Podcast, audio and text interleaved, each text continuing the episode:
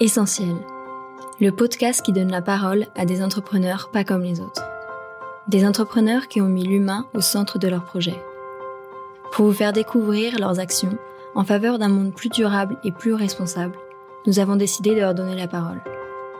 Ensemble, plongeons dans le secteur de l'économie sociale et solidaire, un secteur plus que jamais essentiel à notre société. Bonjour à toutes, bonjour à tous. Je suis ravi de vous retrouver pour ce nouvel épisode de notre série de podcasts essentiels avec ESS en majuscule comme économie sociale et solidaire. Aujourd'hui, nous accueillons Katia Bergamelli, présidente de l'association TECAP 21. Bonjour Katia. Bonjour et merci de votre invitation. Bienvenue euh, ici euh, à la Fédération nationale des caisses d'épargne. Katia, alors vous avez fait du chemin, vous êtes une Alsacienne d'origine italienne installée à Marseille, c'est ça? Tout à fait, j'ai quitté mon Alsace à l'âge de 20 ans et ça a été un peu difficile parce que j'ai quitté une sœur jumelle, une sœur aînée. Il y a 25 ans de ça, naissait votre fille Lucie. Est-ce que vous pouvez nous parler de cette naissance? Ça a été en fait euh, le ciel qui nous tombait sur la tête. Avec mon mari, euh, nous ne savons rien sur la trisomie 21 et nous avons fait tous les tests nécessaires pour éviter euh, ce genre de choses. Vous avez employé des mots durs, lourds lors de notre entretien de préparation. Vous avez dit que c'était à la fois une grande surprise et une déception. C'est ce qu'on ressent à ce moment-là? Oui, tout à fait, parce qu'on s'imagine l'avenir de son enfant. Euh, mon mari, qui est prof euh, à la faculté et qui tient à ce que les enfants fassent de hautes études, s'est dit bah, ça, ça va être compliqué, on n'aura pas d'avenir pour notre fille. Euh, comment faire? Nous nous sommes renseignés et nous avons rencontré des familles à tous les niveaux. Ce moment-là dans un contexte avec des institutions, des administrations qui sont pas forcément les plus aidantes, quoi, qui vont vous suggérer quoi concrètement? Mais non, à l'époque, euh, rien n'était créé. Euh, il y avait en fait des associations spécialisées, certes, mais euh, qui n'avaient pas de relation avec les maternités. Et donc, on nous donnait juste les, bases. quand on accueille un enfant en situation de handicap, c'est vous n'allez plus payer la redevance télévision. Des choses catastrophiques pour nous, parce que nous n'en étions pas à ce genre d'avantages de, pratiques du tout. Nous avions besoin d'aide et et de soutien euh, moral et, et d'un accompagnement réel. Vous vous tournez effectivement vers d'autres familles qui ont vécu ça oui, parce que euh, bien évidemment, quand je suis arrivée sur la ville de Marseille, j'ai voulu la découvrir d'une certaine manière et je me suis investie dans le monde associatif. Euh, j'ai œuvré longtemps dans la Jeune Chambre économique de Marseille, qui est un club service et qui permet de, de, créer des actions éco-citoyennes, de monter des projets pour euh, faire progresser la ville, du soutien et j'ai pu rencontrer des familles alors que d'autres parents n'ont jamais l'accès, n'avaient pas l'accès et avaient euh, souvent fait le choix d'abandonner leur enfant. Ce qu'on nous le propose, hein, euh, il faut savoir que un tiers des enfants trisomiques naissants sont abandonnés, sont remis à l'époque à la DAS. À l'époque, c'est c'est encouragé, on peut le dire. Vous pouvez, euh, de toute façon, on ne va pas vous juger, euh, votre enfant sera aimé. Alors, euh, effectivement, c'est vrai que si on avait découvert la trisomie 21 pendant la grossesse, j'aurais pu l'arrêter. Là, on, m'a accompagné, on m'a aidé, et puis finalement, avec de l'information, en découvrant les familles, j'ai très vite été rassurée. En fait, c'est c'est juste extraordinaire. C'est un enfant qui a évolué, qui a vraiment euh, euh, aucun problème. On dit que la trisomie 21, c'est la Rolls-Royce du handicap. C'est-à-dire qu'il n'y a pas vraiment de, complications, de, de changement de vie à, notre famille. Il faut juste euh, choisir un autre parcours. Vous passez en quelque sorte, grâce aux discussions, aux échanges, à l'accompagnement de ces, familles qui partageaient finalement votre, votre vécu. Vous passez un peu de l'ombre à la lumière, finalement vous redécouvrez un nouvel espoir et, vous allez découvrir en fait un enfant qui va vous apporter beaucoup de bonheur.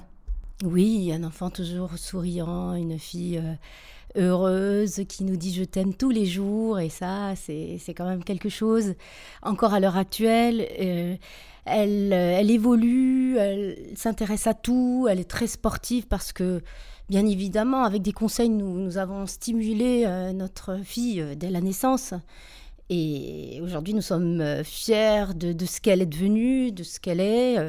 elle sait faire du vélo, c'est une championne d'aviron, elle fait du ski, elle a trois étoiles au ski. elle, vraiment, elle est pleine de vie on, est heureux de, vivre avec elle et de lui préparer son, parcours de vie, puisque ça, c'est important. Et vous auriez pu euh, vivre comme ça tranquillement dans votre foyer euh, euh, familial, mais non, en fait, vous, vous, menez un combat. En fait, à partir de là, vous décidez de, de vous investir quelque part.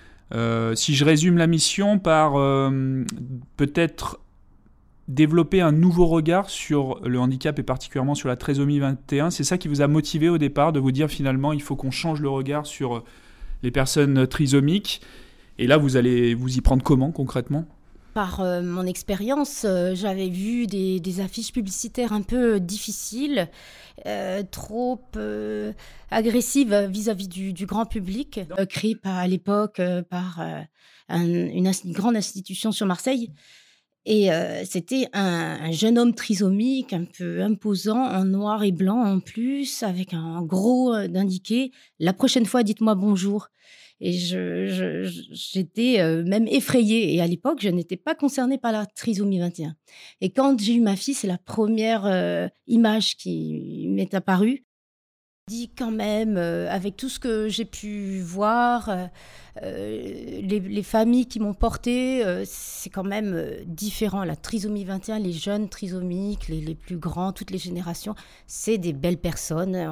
elles ne sont pas aussi agressives qu'on peut le penser. ce n'est pas des obsédés sexuels. Il y avait cette image qui circulait très péjorative. il fallait donc euh, casser les codes, euh, changer le regard absolument. Donc là, à ce moment-là, vous, vous investissez dans cette mission. Alors au début, ça commence à la jeune euh, chambre économique de Marseille. Vous allez notamment produire des contenus de communication, un clip en particulier qu'on peut toujours retrouver d'ailleurs sur Internet. Hein. Là, l'objectif, c'est de mettre en visibilité finalement ce sujet, c'est de, le faire connaître, de, de, lui faire écho. Et puis, vous allez vous investir dans une association T21 Bouches-du-Rhône, c'est ça? Trisomie 21 Bouches-du-Rhône, qui est l'association euh, départementale euh, reconnue, hein, euh, où j'ai pas mal œuvré avec mon mari, qui en a pris la présidence. On a bousculé un peu cette association vieillissante et on s'est quand même retrouvé avec des, anciens meubles qui ne voulaient pas du tout bouger les choses. Alors, euh, nous avons décidé de partir et de créer notre propre association. Alors, c'est là qu'on retrouve, je dirais, dans tous les parcours de vie euh, qu'on interviewe dans Essentiel, on retrouve quand même une caractéristique commune à tous ces parcours, c'est ce déclic à un moment donné de, de l'entrepreneur, en fait, hein, qui se retrouve confronté à un obstacle, à une difficulté, puis qui va décider de prendre, de prendre les choses en main. Et là, vous créez l'association TCAP 21. On vous refuse à l'époque, je crois, euh, d'investir dans un appartement pédagogique. Et donc vous vous dites, bah, qu'à cela ne tienne, euh, on va le faire par nous-mêmes. C'est tout à fait ça. Au moment de le faire fonctionner, hein, on en avait quand même euh, été assez loin dans notre projet et à cette phase de d'action, c'était plus possible. Alors on s'est dit il y a trop d'inertie dans cette association. Nous allons créer nous parents avec toutes ces familles qui étaient derrière nous la propre association pour euh, aller plus vite et, ensemble plus loin, puisque c'est un peu notre euh, devise aujourd'hui, c'est notre slogan. C'est ça. Et donc là, on se situe en quelle année là? En 2014-2015. 2014-2015, vous démarrez avec six familles, c'est ça? Six familles. Aujourd'hui, c'est une association qui accompagne 30 familles, qui a un salarié, qui a un budget de 100 000 euros. C'est beaucoup de travail, c'est beaucoup de relations aussi à développer avec euh, des institutionnels, des administrations, des partenaires sociaux, des professionnels de l'insertion professionnelle justement, puisqu'il y a ce volet d'accompagnement dans l'emploi. Et puis des entreprises, vous avez croisé aussi la route de la caisse d'épargne aussi sur un, financement, je crois. C'est votre banque également, je crois. Tout à fait. Écoutez, euh, bah, par ce réseau de la Jeune Chambre économique où j'avais déjà réalisé euh, bah, cette, cette action de communication qui s'appelait Naissance et trisomie 21, j'avais rencontré des, des, personnes de la caisse d'épargne à Marseille qui m'avaient suivi et, euh, en tant que leader, euh, déjà, je suis très fière de ne pas avoir de casserole parce que ça, c'est important. Euh, pourquoi on va toujours plus loin Pourquoi on augmente? Parce que on fait les choses avec entrain, avec conviction, détermination et intégrité. Voilà. Et, et c'est pour ça que j'ai constitué un réseau qui aujourd'hui est très important parce que je m'investis énormément. C'est-à-dire qu'on me donne, mais je donne énormément aussi, euh, euh, pas, que dans le, handicap. Hein. Je suis toujours très investie dans d'autres euh, mouvements associatifs. J'essaye de mettre en relation un certain nombre de gens pour que des choses puissent se créer, que, que les liens se fassent, parce que tout le monde n'a pas forcément ou l'idée ou le contact. Et euh, aujourd'hui, je suis vraiment à ce niveau-là pour euh, pouvoir améliorer les choses. On va, on va revenir sur une, une grande réalisation de votre association, la gare de Niolon et, et la cape de Wonder Woman, comme vous l'avez dit, qu'il faut endosser pour porter un projet comme celui-là. Juste avant, je voulais revenir sur, euh, alors sur le fait que les caisses d'épargne ont un, ancrage, en tout cas un lien avec ce sujet du, handicap de par leur, euh, leur métier. Euh, nous sommes la première banque des personnes protégées. Il se trouve qu'en 2019, on a voulu euh, mettre en lumière le sujet de la trisomie avec une publicité hein, qui, a été, qui a été diffusée sur, sur toutes les télés de France. C'était Être utile à Sarah. Je crois que ça a été bien perçu aussi, qu'à un moment donné aussi, le monde de l'entreprise s'empare du sujet. Euh, de manière peut-être euh, pas caricaturale comme ça a pu l'être aussi à certaines époques, qu'on puisse aussi qu'on puisse aussi à un moment donné reconnaître le besoin d'autonomie des personnes en situation de handicap. Enfin, en tout cas, c'est notre message, c'était de dire, euh, voilà, il y, a une recherche, il y a un besoin d'autonomie. C'est important ça aujourd'hui? Oui, c'est très important pour eux d'ailleurs, hein, parce que euh, l'expriment et ont envie d'être considérés comme des personnes avant tout. On, dit toujours les handicapés, les trisomiques. Euh, vous, on ne dit pas bah, les yeux bleus, les yeux marrons. Voilà, c'est juste une caractéristique. Ils portent une trisomie 21. Ils ne sont pas atteints, comme on dit. Donc euh, ça, c'est très important de, montrer que ce sont d'abord des personnes qui ont un avenir, qui peuvent gagner en autonomie si on leur fait confiance. C'est là la clé. C'est leur faire confiance. Et étant donné qu'ils développent une très grande sensibilité, euh, ils vont grandir grâce à cette confiance. Et vous, vous allez utiliser, euh, et vous l'utilisez depuis plusieurs années, parce que c'est aussi une passion quelque part, euh, c'est une passion qu'on partage. On est partenaire des Jeux Olympiques, mais vous, avez ce vecteur qui est le sport. Vous pouvez nous dire un mot du rôle du sport justement dans votre parcours et, et dans votre action? Déjà, de ma personnalité, je suis très sportive. Avec ma sœur jumelle, on a toujours euh, excellé dans le sport. Et, quand euh, on a eu nos enfants avec mon mari, on, s'est dit, bah, nos enfants vont être des sportifs.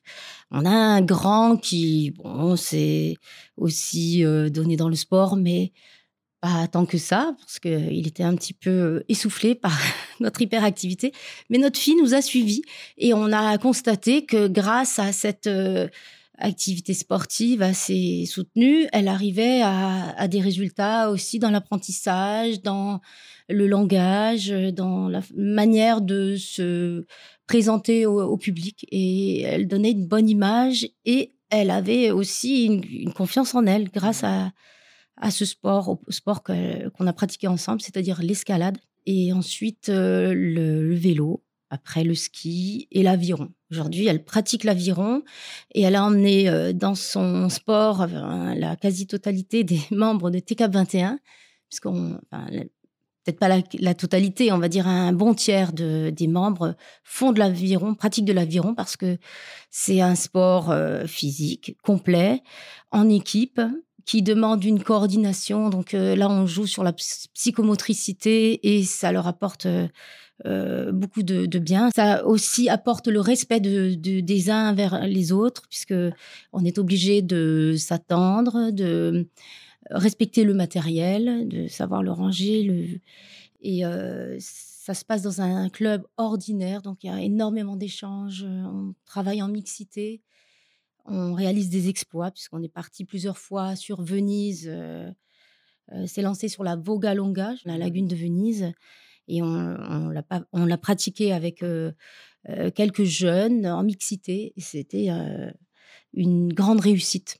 On rappelle, nous, qu'on est partenaire des Jeux Olympiques et des JO notamment 2024 et qui a évidemment un volet paralympique. Et donc, on, accompagne et on sponsorise un certain nombre d'athlètes paralympiques et on leur souhaite bonne chance et, la plus grande réussite. Avant de conclure notre entretien, revenir un petit peu sur ce, projet de, gare de Niolon. C'est vraiment aujourd'hui le gros projet là qui, vous occupe. C'est une gare qui, une gare, euh, une bâtisse euh, du centenaire une petite gare rurale. Euh, elle est vraiment en haut d'un rocher. Elle donne sur la mer. Euh, il y a des petites criques. Les touristes arrivent en train, en voiture, parce qu'il y a un, petit parking au-dessus, et sinon par la mer, puisqu'on peut accoster dans le petit port.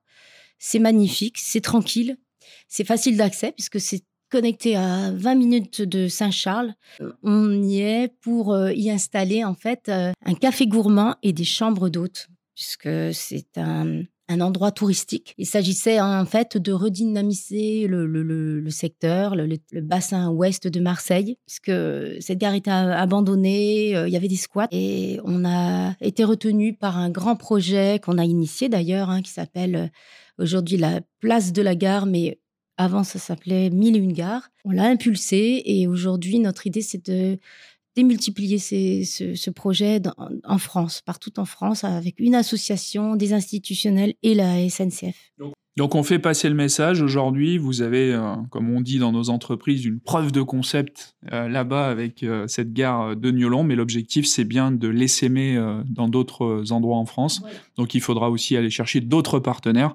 Donc le message est lancé. Soutenez TCAP 21 dans son projet de, de gare inclusive, on pourrait dire ça comme ça C'est un tiers-lieu fabrique des territoires. Nous, nous formons nos jeunes à divers métiers liés au tourisme vert. Et puis, euh, nous mettons en place des animations pour échanger avec euh, tous les publics. Donc, aussi bien en permaculture, en atelier couture, atelier bois.